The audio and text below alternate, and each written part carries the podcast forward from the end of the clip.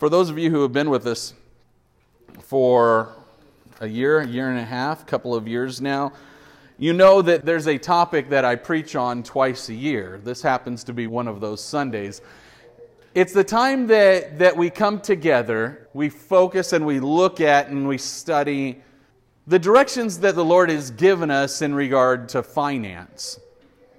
It's an area that is very important to the church, but it is an area that that I typically will only bring up twice a year because it is important. There, there are some times that churches and pastors will look at a couple of topics that they just won't touch on anymore. One of them certainly being finance. There's some churches that, that struggle teaching about sin and, and teaching about hell, but it is something that, that we have to do, that we have to preach on. In the book of Acts, in chapter 20, verse 27, Luke writes this For I've not shunned to declare to you the whole counsel of God. He's saying, I am bringing you the entire counsel. I, am bringing you and, and preaching everything that is in here. And that's certainly a responsibility of the church is to not shun away from anything that the Bible teaches us and not to be embarrassed about it. Sometimes when we get to a sermon that touches on finance and kind of say, you know what, this is great, but it's a somebody else sermon. I've heard this, but it's for somebody else. In a church our size, and we could look around today and we can see our church. This is good representation. There's a, there's a few who are missing this morning. But if we look around this morning, this is us. This is us right now. It'd be safe to say there is no somebody else. It is us. It gives us an opportunity and reminds us that we invite God into all areas of our lives. It's quite often that we'll invite God into our our hobbies. We'll invite God into our work sometimes by maybe we, maybe we put a cross on our screensaver. We invite God into our private time as we talk to Him about prayer. We'll, we might even invite God into our workouts as we're on the treadmill and say, please let me just make it in one more mile, right? There's so many areas in our life that we'll invite God into, but sometimes when it comes to our finance, we'll put up a do not disturb sign right next to our possessions at times. We'll, we'll, we'll just mention to God, you know what? Um, this, this, this is mine. I'm not ready. I'm not ready yet to, to turn this over, to allow you into this area. And we keep our hands on an area that God created for us. All through the New Testament, or the Old Testament rather, and into the New Testament, we see what's almost referred to exclusively as a church word we hear the word tithe in the Bible. We don't see the word tithe really any other place in our society. We rarely see it on, on billboards. We don't see it on the side of buses and advertisements. We don't see it at the movies. It is exclusively, for the most part, a church word. And when we hear the word tithe, we associate it exclusively with what we give to God. The word tithe literally means 10% the tithe is different. Offerings is it's exactly what it is. It is an offering. It is us offering something to god that is ours that falls into the 90% that says i'm going to god i'm going to give you this. It is an offering of of mine. The tithe however is god's. It belongs to god. It is it is what is his. In, in the book of Haggai in the Old Testament, in chapter 2 and verse number 8, Lord says, The silver is mine and the gold is mine, says the Lord of heaven's armies. He goes on in Job chapter 41, verse 11, he says this God says, Who has preceded me that I should pay him? Everything under heaven is mine. God has made a very clear declaration of what the tithe is and whose it is. And I know that leads to the question, and we're going to get to that in a minute, about what are New Testament believers to do with the tithe. But I want to go back into the tithe, and I want to look at the history of this. And I want, to, I want you to see something that's very important as God began the structure of his church and began the structure of ministry as he moved his people into the promised land. If we go back into the book of Exodus and we see that, that God has taken the Hebrews from Egypt and they were out into the desert and they wandered into the desert for years and he brought them into the promised land. God brought them into the promised land with not only a mission for his ministry, but he had a mission and he had a plan in place to take care of the church and to take care of the ministry of his people. There were 12 tribes in a group of about a million people that walked from Egypt into the promised land. They were split up into 12 different tribes. Out of these 12 tribes, 11 of these tribes were given land, an inheritance. Two and a half of these tribes had an inheritance on the east side of the Jordan. The rest of them, except for one tribe, had an inheritance of land on the west side of the Jordan. This is the, the area, the property that they were given. That was their inheritance. Only 11 of the tribes received land. There was one tribe, the Levites, that didn't receive land. That was not their inheritance. God had something in mind for them. And it was part of his mission to manage the church and to, and to manage it and to, and to work the spiritual well being and the soul care of his people. I want you to write this down. This is point number one in your notes this morning. For those of you joining us for the very first time, you'll find on the left hand side of your bulletin there's some fill in the blanks. And every Sunday, we're going to give you those fill in the blanks. They'll be up here on the big screen, and I'll give them to you here. Point number one in your notes this morning God created a path for funding the ministry of His church. It's not a path that random pastors throughout the world have created and said, let's go with this. This is a path that God has created. Now, I want to tell you first and foremost, right off the bat, that I'm not one of these prosperity gospel preachers. I'm not a health and wealth preacher. I'm not one that's going to tell you that the more you give, the better you'll live, or the more you pray, the better your day, that, that, that you give and it's going to come back to you tenfold, twentyfold, that the, that the blessings are going to come back to you in finance. The, the Lord doesn't tell us that at all. But what He has told us through the story of the, of, of the Hebrews coming into the promised land is that He has created a path for funding the ministry of His church. In the book of Numbers, chapter 18, we start to see the process that God has put in place. And I'm going to read you some verses here from Numbers chapter 18. Verse number one, it says this And then the Lord said to Aaron, You, your sons, and your relatives from the tribe of Levi will be held responsible for any offenses related to the sanctuary. What God has said is that Aaron and his sons and the priests and the tribe of Levi, he says, You're in charge you're in charge of the sanctuary, you're in charge of the temple. So, what God is doing is He's taking people, this one tribe that was not given land, and He's putting them in charge. He's saying, I want you to manage the spiritual health and well being of my people. He goes on in Numbers chapter 18, verse number 2, and he says this. He's talking to Aaron. And he says, Bring your relatives of the tribe of Levi to assist you and your sons as you perform the sacred duties. Verse 3 But as the Levites go about their assigned duties at the temple, the Levites must join you in fulfilling their responsibilities for the care and maintenance of the tabernacle. I want you to see something really important. What God has done is He's brought these 12 tribes into the land, into the promised land. 11 of them He's given territory one tribe, he gave responsibility. He says, This is going to be the tribe that is going to come into the tabernacle. You're going to work, you're going to manage the, the soul care of my people. He went as far as, as around the temple. All of the other tribes, the 11 tribes, would make room in their territory for Levites to come and manage the tabernacle. What God is doing it is He's putting in place the work of ministry, of church ministry. He's saying, Not only am I going to create a land for my people, but I am going to create a church. I'm going to create a place where they're going to come and they're going to worship me here. I am setting up a structure of where they can come and where they are going to worship me.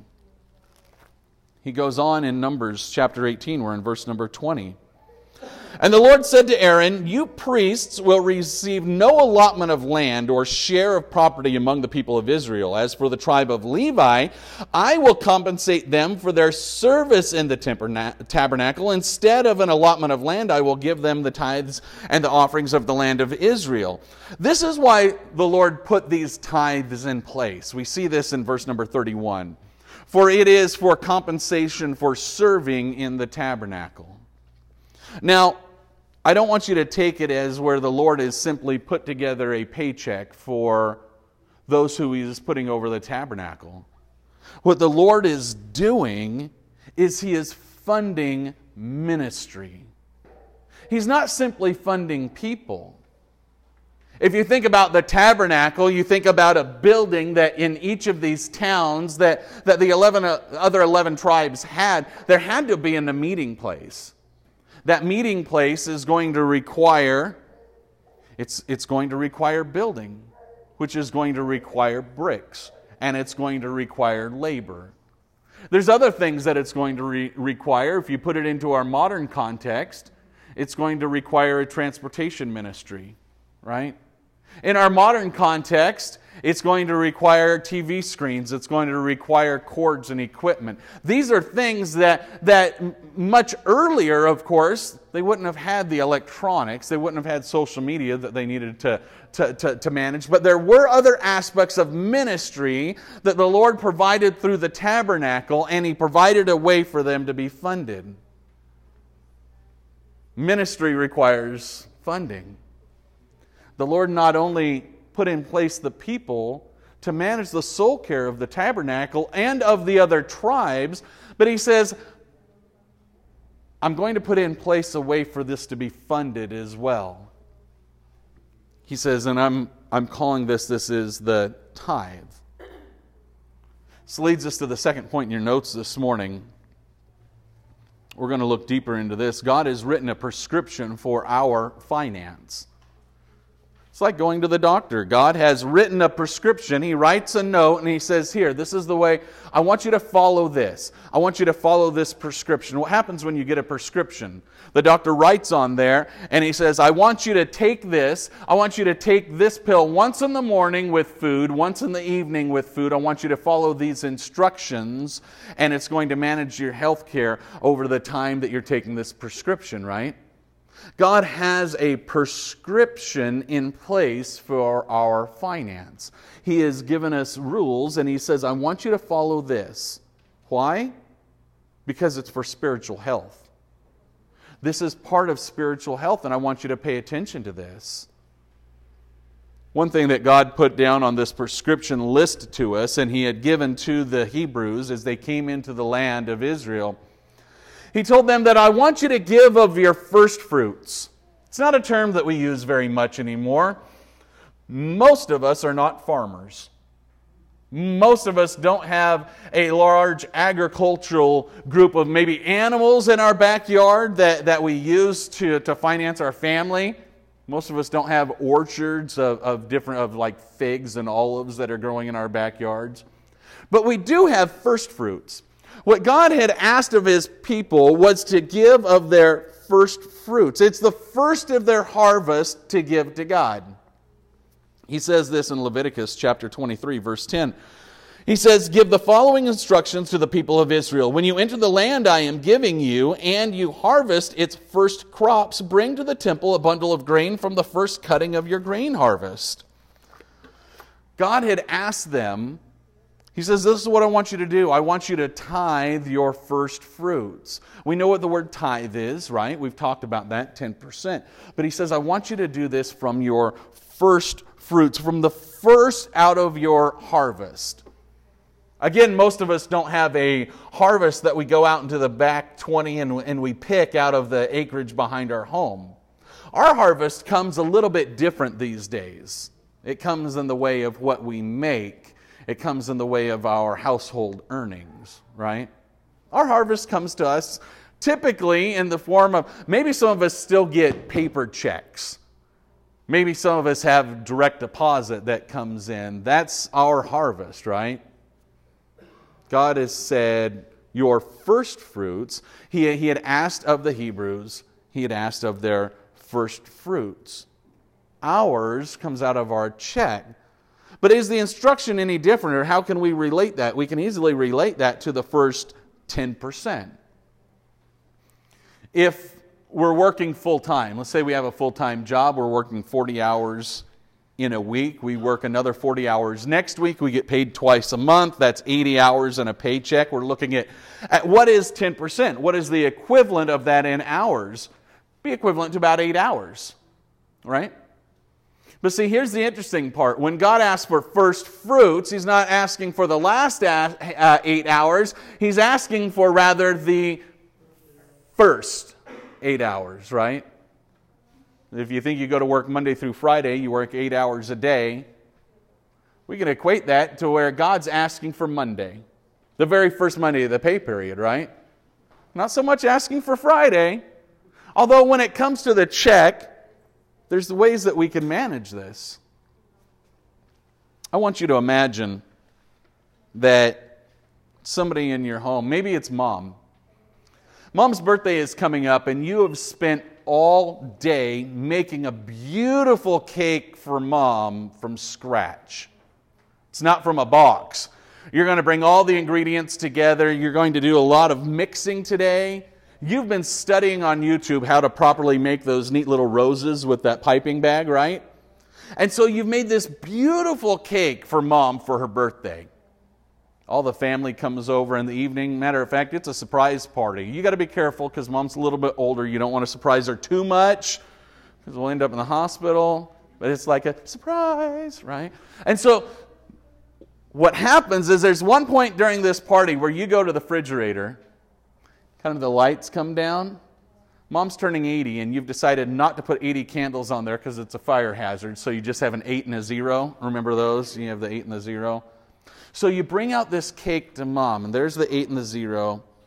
And you place this beautiful cake on the table, light the candles, everyone sings. Mom blows out her two candles because she could still do that. And then what you do is you take you take your knife and you make a beautiful cut, cutting out this first piece. And you take this first slice of this beautiful cake and you give it to mom. And you say, You are the guest of honor. I want you to have the first piece. I've been laboring over this all day. It's a beautiful cake. Over the course of the next hour, the kids get some cake, and, and the other relatives, aunts and uncles, they get a little bit of cake, and then there's some left over, and nobody takes it. And so, what you do is you take this, you take the rest of this cake, you put the little plastic cover on it, and you go and you put it in the refrigerator. It's in there the next day. It's in there the day after that. You look in it, and you're like, eh, calories? I don't think so. I'll pass right? You open up the refrigerator again on Thursday, and you say, ah, calories, I'll pass. It stays in there for three or four days. What happens is eventually you look at it and you say, you know what, I don't really know if that's going to be good to eat. And I kind of need that space. So I'll be honest with you, in my house, sometimes we take those leftovers. Sometimes the kids will eat them, I don't know. I won't ask you to raise your hand if you've ever taken leftovers out of your refrigerator and you've taken them out back and you've given them to the dog. I don't know if you have. Okay, there's some hands back there in the back. Sometimes I've taken leftovers out back and I've given them to the dog. What happens with our finance, though, at times, is we don't give God our first fruits, we give God rather our leftovers. We come to God every Sunday and, and we've looked at this prescription that God has written to us, but instead of bringing Him our first fruits that come out of our checks, sometimes what ends up happening is we bring to God whatever we can find on our way out the door on the way to church, or maybe we find some coin that we put in our cup holder before we get out of the car to come into the church building. Ladies and gentlemen, that's not our first fruits, that's our leftovers. Right? That's giving to God something that, like, oh, I forgot. I kind of need to have something here. God's not asking for our leftovers, God's asking for our first fruits. He's asking that our tithe that we give, that is His, that we give Him what is His, but we give it to Him as we're rejoicing and giving it to Him because He is the guest of honor. When we come on Sunday morning, we are giving Him something that we have slaved over for days, that we worked so hard, and we want Him to have the very first piece. We want to cut out that first 10% that God has asked for, and we want to honor Him with our first fruits. Because I'll, I'll, be honest with you, when I give out my leftovers, I never look at it as if I am honoring my dog. I look at it as if I'm just kind of feeding him something that was in. It's like a treat for him, but I don't look at it as honor. God says, Honor me with the tithe, honor me with your first fruits. Just like we honored mom with that first beautiful slice of cake. That's what God is saying is I want you to honor me with the first of what you bring in. This leads us, though. I, I know that some are sitting and saying, Well, Pastor, we're New Testament believers. And honestly, I don't see the word tithe. I don't see that Jesus is telling us how much to tithe. I'm not, I'm not seeing that Jesus gives us a, a dollar figure. I want you to see this. We're going to talk about this for a minute. Point number three in your notes this morning. The New Testament of the New Testament followers of Jesus knew how to tithe and they knew how much. You know why Jesus never said at any point, why he never said, okay, you know what, I want you to give this percentage. Because everyone who he was talking to, they knew. They knew what to do. They knew how to tithe. That, that's what they did. It was part of their culture. And through the entire New Testament, Jesus never takes our eyes off the tithe. Jesus actually, in, in all this, in all the conversation that he had about the Pharisees, and let's face it, Jesus was not terribly fond of the Pharisees and the religious, the religious leaders of his day.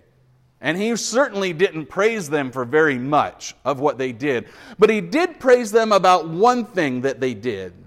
He praised them about their tithing. I want you to see this. We're in Matthew chapter 23, in verse number 23. Jesus says this He says, What sorrow awaits you, teachers of religious law, and you Pharisees, you hypocrites?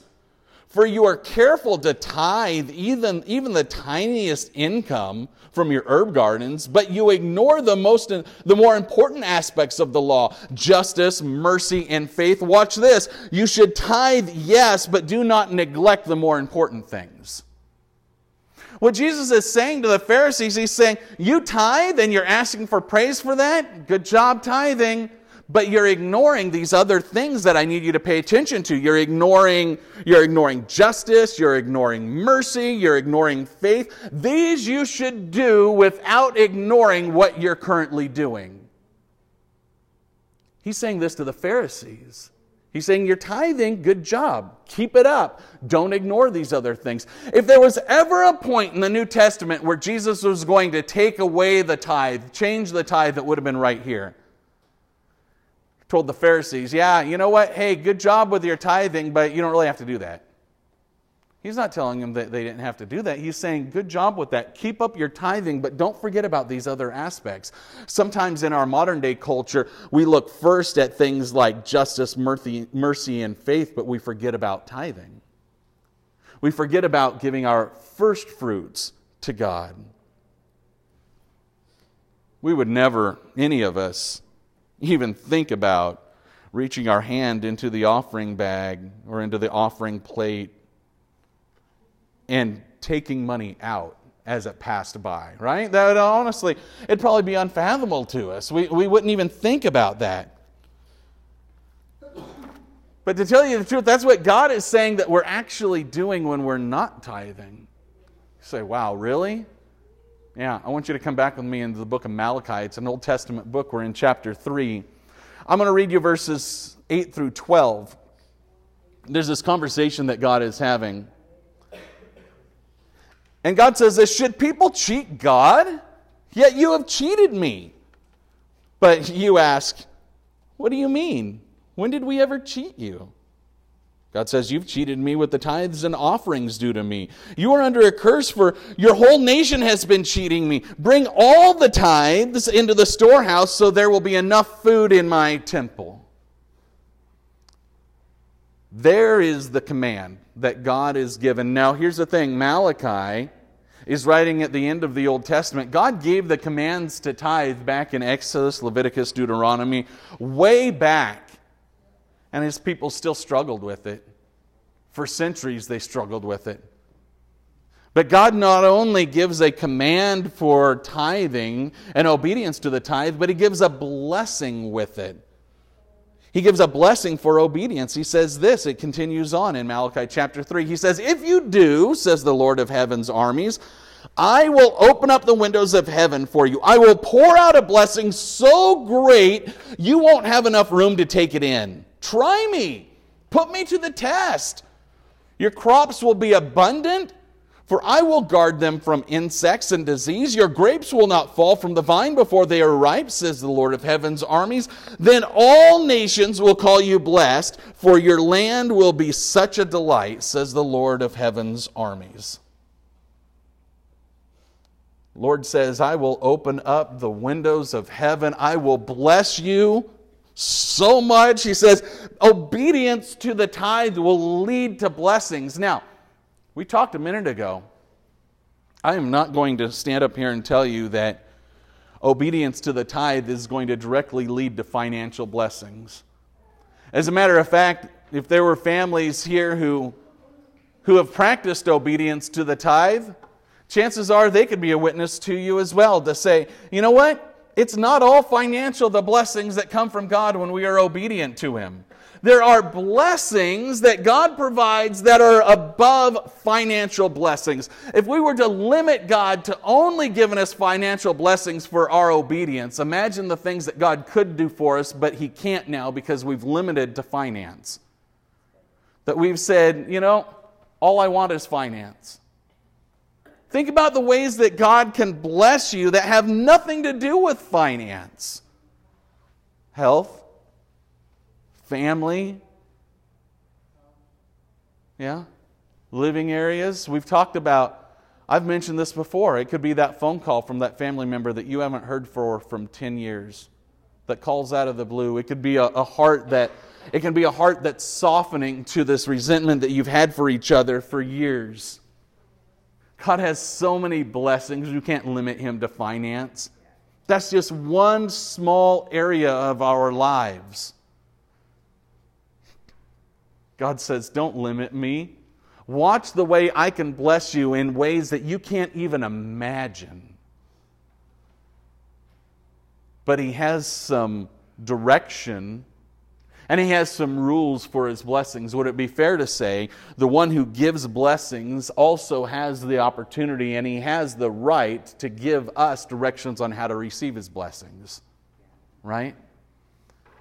If God can bless, and he will bless, he's one that has the right to say, I bless, but I'm asking for obedience. We bless our children the same way, don't we? God blesses his children the same way.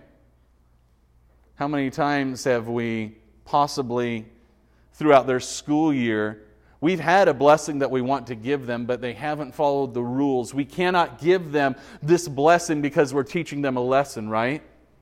Maybe we're expecting, we're expecting certain grades to come from our children, and there are blessings that come in our household because of that. There are blessings that come with our kids' obedience to their chore list. We bless our kids according to obedience. Isn't it fair that God does the same thing? See, God has rules for us. We've talked about it before. Why does God give us rules? Why does He restrict us with our rules? God doesn't restrict us with His rules, God protects us with His rules. Imagine if all God did was bless us for doing whatever it is that we wanted. We have access to His blessing, but we are avoiding obedience. Doesn't that take His blessing and it takes the significance away from it, right? It doesn't have any significance. to our children if we give them all the blessings that is supposed to come with obedience, but we're not requiring obedience? See, God has the same lesson for us. He just says, There's blessings for you. I'm just asking you to stay this course. This whole idea of tithing, I know that it's, I know it becomes a, a difficult idea if it's something that isn't practiced all the time or it's something that we haven't practiced in a while. But I want to tell you this, and I want you to, to write this down. This is so important. It's the final point in your notes this morning. Tithing isn't simply about obedience. Tithing is asking this question Can we trust God to help us live on the remaining 90%?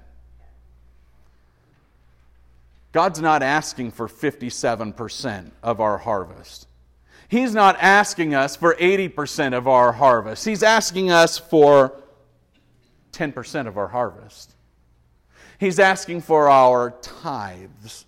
He's actually asking us to give him back a small portion of what is already his. We've talked about it many times. Nothing we have is ours, right? Our breath isn't ours. Our days aren't ours. Our family isn't ours. Our health isn't ours. It's all a gift. Everything that we have is a gift from God. Our finance is a gift from God. What God is asking for is that first slice of the cake that we've worked on so hard.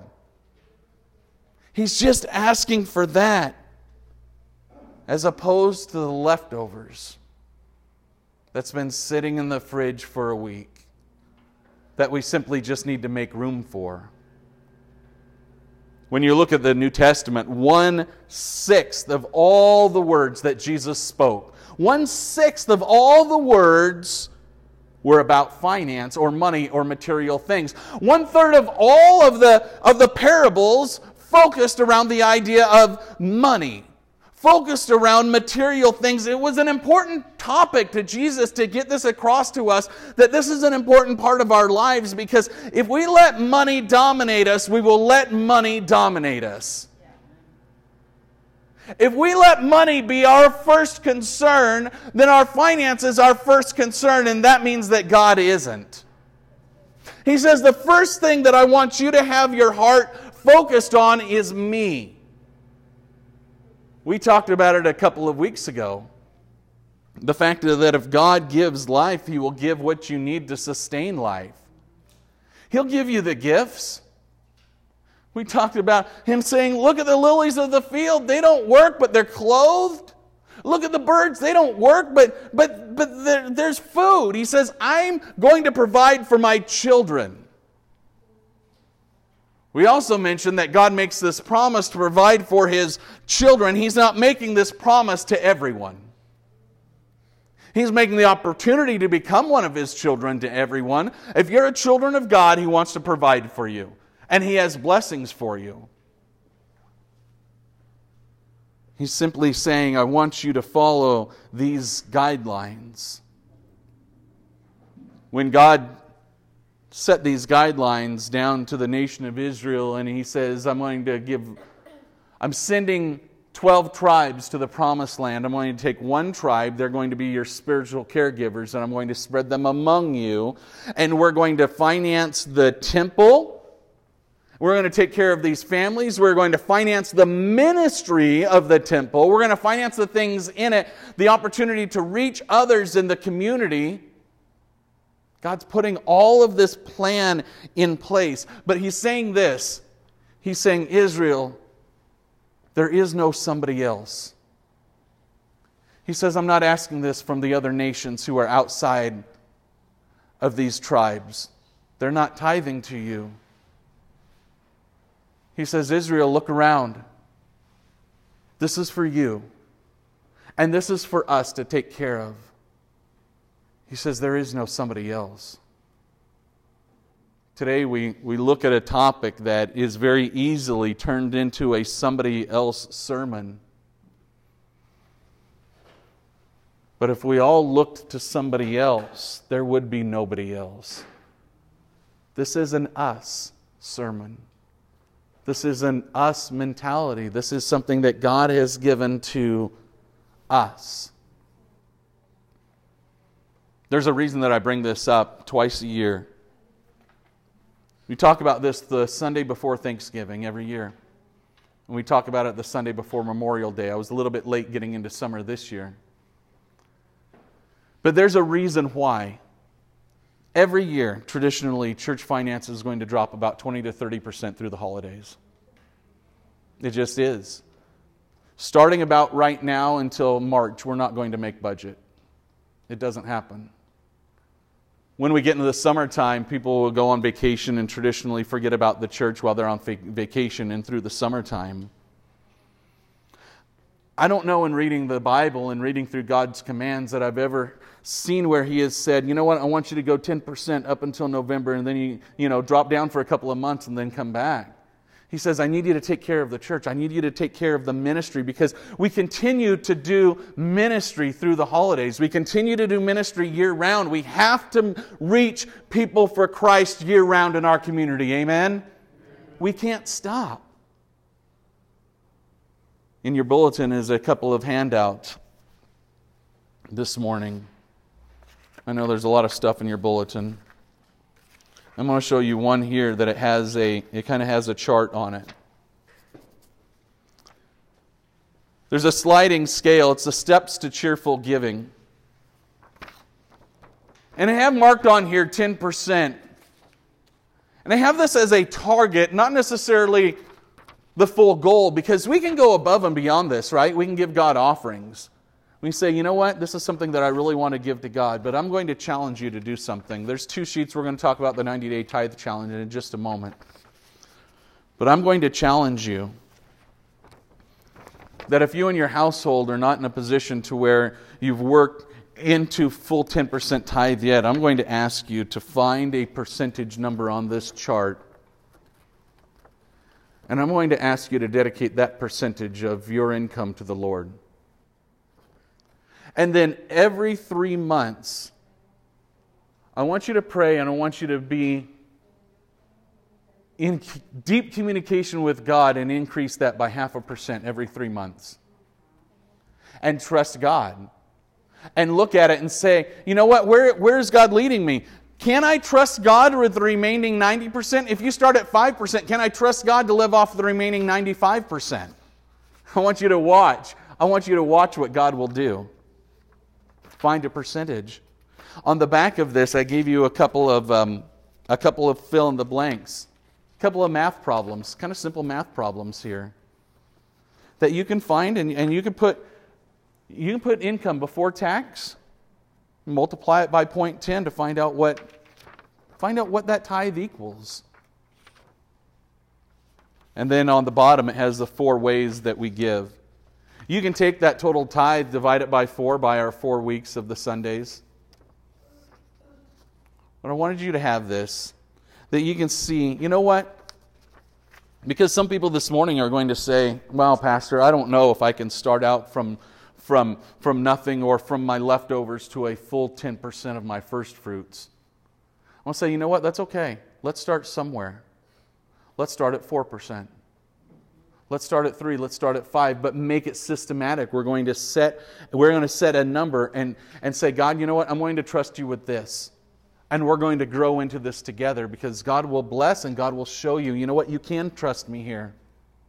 We trust Him in so many other areas of our life. We absolutely can trust God with our finance.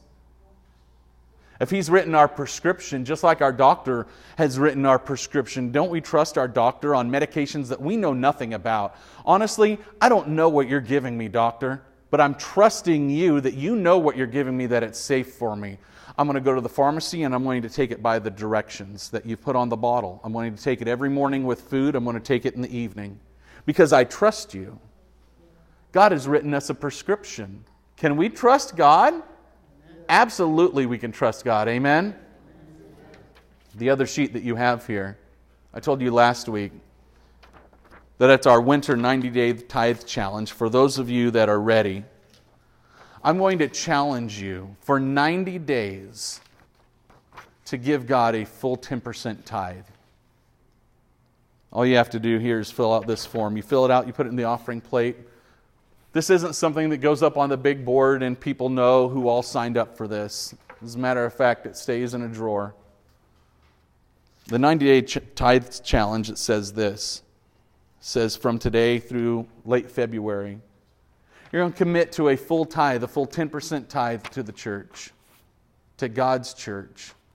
If you're a member of our church, I'm going to ask that, that you commit a, a full 10% tithe of the 90 day tithe challenge to this church. But I want to tell you this this is what the tithes challenge does. Is you can come up in 90 days and you can say, Pastor, and this is a private conversation, absolutely private conversation, no questions asked. You can say, you know what, I did this for 90 days, and I really don't see that God blessed me the way that I thought He was going to. No questions asked. We're going to give you back every single cent for your 90 day tithes. Every single cent. We'll give it right back to you. No questions asked. Nobody else knows about this. Actually, to tell you the truth, I might not know about it. It's going to go through finance team. Nobody knows about it. Some of you did this in the spring. Some of you know how the Lord blesses. Some of you know from when we did this in the spring that going into it, there were questions marks about can I trust God to live off the 90%? Some of you don't have those question marks anymore. That you absolutely know you can trust God with His Word. We trust God with salvation right? We trust God that He says, My Son died on a cross for your sins. That, that, that if you believe in your heart and you speak with your mouth that, that Jesus is Lord, that you will be saved. We trust that. We can absolutely trust God here. I know that the entire service has been about a very difficult topic. We talk about finance. And I'll promise you this outside of major finance issues in the church that I need to bring up. And you know that I've come down here and we've had a and we've had a chat about six months ago. I'll tell you, we're not entirely out of the woods yet. We don't have any external funding partners right now. Maybe next year, but outside of that, I won't be bringing this topic up for six months. We'll talk about it going into summer. But I want you to know that the Lord makes promises and the Lord keeps his promises. He absolutely keeps his promises. He just asks us to trust him with these promises. I'm going to ask if I can have a couple of a couple of adults that could come forward. Again, remember there are four ways that our church can give. Sunday mornings we're always going to have this go around. Online, there is a link at the website. There is the Church Center app, which is a great way to give. And you can text. You can text in an amount. Literally, I said that I'll give tithe at a stoplight. I don't know if that's legal, actually, to tell you the truth. I should pull over and give my tithe. I get paper checks, so I, I, I, zap it in right here. I give it like 24 hours, and then tomorrow I'll be on my way somewhere, and, and but it's that fast. The Lord blesses those who are obedient to Him. He has a prescription to His blessings. One of the things I am most excited about next year is launching our Paris Valley Community Church Youth Group. I'm so excited about that.